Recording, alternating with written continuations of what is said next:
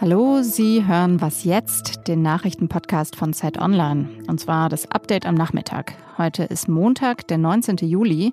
Und wir sprechen über die aktuelle Hochwasserlage und über Reaktionen auf die Pegasus-Cyberangriffe. Mein Name ist Munja Maybock und der Redaktionsschluss ist 16 Uhr.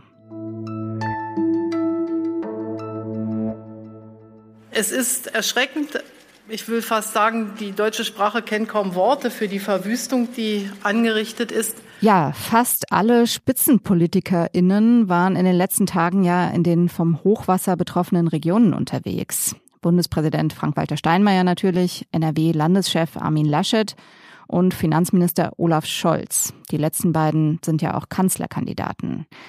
Angela Merkel war gestern vor Ort. Interessanterweise war sie nicht bei Armin Laschet in Nordrhein-Westfalen, sondern bei SPD-Ministerpräsidentin Malu Dreyer in Schuld in Rheinland-Pfalz. Wir stehen an ihrer Seite. Bund und Land werden gemeinsam handeln, um die Welt wieder Schritt für Schritt in Ordnung zu bringen in dieser wunderschönen Gegend. Und das heißt, dass wir kurzfristig schnell handeln müssen. Das heißt aber auch, dass wir einen langen Atem brauchen. Heute war Innenminister Horst Seehofer unter anderem bei der Steinbachtalsperre in Euskirchen. Auch er sprach von einer Katastrophe sondergleichen. Ich habe in meinem ganzen Leben so etwas, was in äh, eurer Heimat passiert ist, noch nie erlebt. Und er sagte, der Katastrophenschutz solle weiterhin föderal organisiert werden. In einem weiteren Schritt wird dann auch darüber zu reden sein, wo können wir uns noch verbessern, wo können wir auch die Zusammenarbeit noch enger gestalten. Aber ich möchte keinen Zweifel daran lassen, dass äh, diese föderale Struktur äh, im Bevölkerungs- und Katastrophenschutz richtig ist, und zwar seit vielen Jahrzehnten. Wir sollten daran nicht rütteln. Zentralismus verbessert hier gar nichts.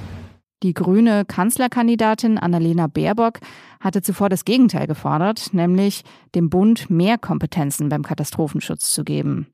Das Bundesamt für Bevölkerungsschutz und Katastrophenhilfe, kurz BBK, müsse eine zentralere Funktion bekommen, hatte sie heute früh im Morgenmagazin der ARD gesagt. Ich glaube, das haben wir jetzt auch schon in der Corona-Situation gesehen, das haben wir bei Waldbränden zuvor gesehen, dass für überregionale äh, Ereignisse die Bundesebene eine stärkere koordinierende Rolle auch über das BBK haben sollten, damit dann wirklich Hilfskräfte, professionelles Material im Zweifel auch aus dem europäischen Ausland wirklich schnellstmöglich zum Einsatz kommen kann und wir bei der akuten Hilfe, gerade auch bei der Warnmeldung, schneller agieren können. Nicht nur PolitikerInnen diskutieren die Frage, wie der Katastrophenschutz verbessert werden kann, sondern das tun auch die Fachleute in den zuständigen Behörden. Der Präsident des Bundesamtes für Bevölkerungsschutz und Katastrophenhilfe, Armin Schuster, fordert, dass es mehr Sirenen geben müsse. Allein auf digitale Systeme könne man sich nicht verlassen, weil diese Warnungen bei Stromausfällen oder unterbrochenen Mobilfunknetzen nicht ausreichten. Allerdings, das räumte Schuster selbst ein, funktionieren auch analoge Sirenen bei Stromausfall oft nicht mehr. Die Idee, Mobilfunkanbieter in das Warnsystem zu integrieren, will er zwar prüfen, sprach aber von einer extrem teuren Technik. Zusätzliche 30 bis 40 Millionen Euro seien dafür nötig. Heute Morgen haben wir im Podcast ja darüber berichtet, wie weltweit Journalistinnen, Aktivistinnen und Oppositionelle mit der Software Pegasus ausgespäht werden.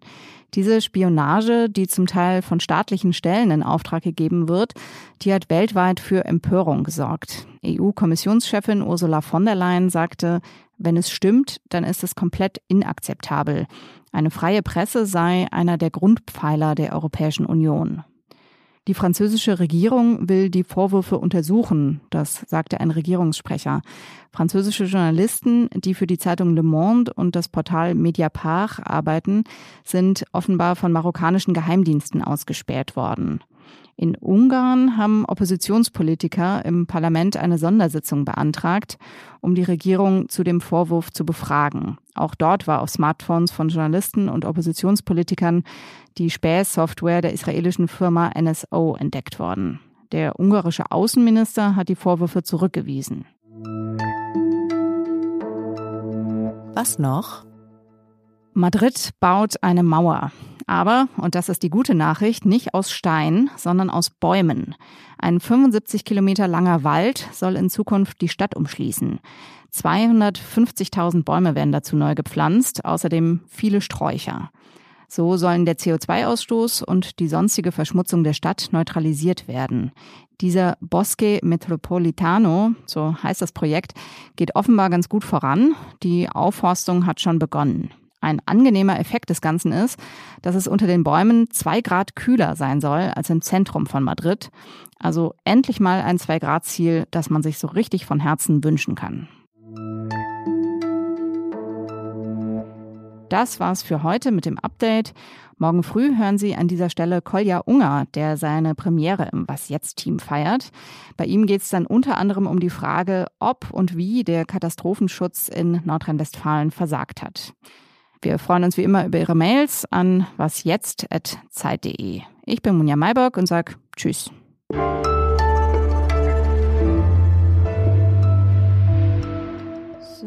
ich rufe mal den Reporter in Schuld an.